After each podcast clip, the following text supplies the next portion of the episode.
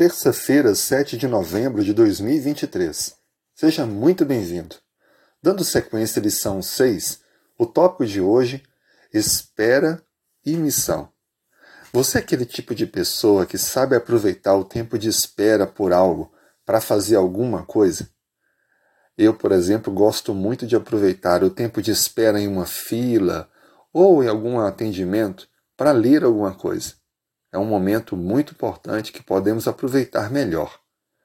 A Bíblia descreve que Jesus preparou os seus discípulos, ensinou-os o que tinham que fazer, mas pediu para esperarem em Jerusalém até que sobre eles fosse derramado o Espírito Santo. Mas o que eles fizeram enquanto esperavam?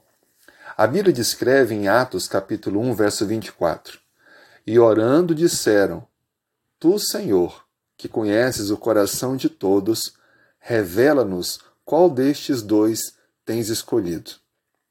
A Bíblia apresenta que logo após a ressurreição de Cristo, os discípulos ficaram ali em Jerusalém, com mais cerca de 120 pessoas ao todo, aguardando a promessa do Espírito Santo que Cristo havia mencionado.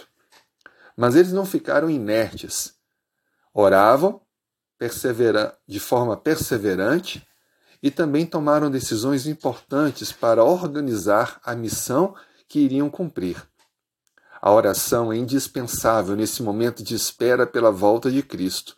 E os discípulos nos ensinam que devemos orar incansavelmente. Orar pedindo sabedoria, orar pedindo fé, crescimento espiritual, compreensão do tempo que estamos vivendo.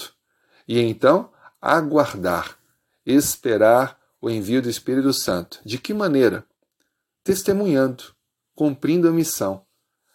A Bíblia descreve, portanto, que os discípulos tomaram decisões que aceleraram o processo para assim poderem avançar de maneira firme na pregação do Evangelho a todo mundo.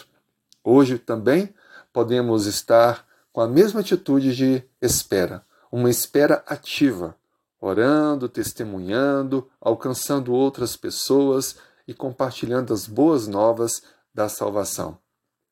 Vamos orar então e clamar a Deus que nos dê o preparo necessário para essa espera, a espera do advento, o retorno de Cristo.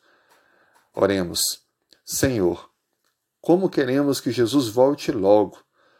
Queremos aproveitar também esse tempo de espera para testemunhar alcançando outras pessoas. Nos prepare, derrame sobre nós o Espírito Santo e nos use poderosamente para testemunharmos, alcançando outros que também se prepararão para o retorno do Senhor. Obrigado pela bênção da vida, dirige-nos nesse dia. É a nossa oração em nome de Jesus. Amém.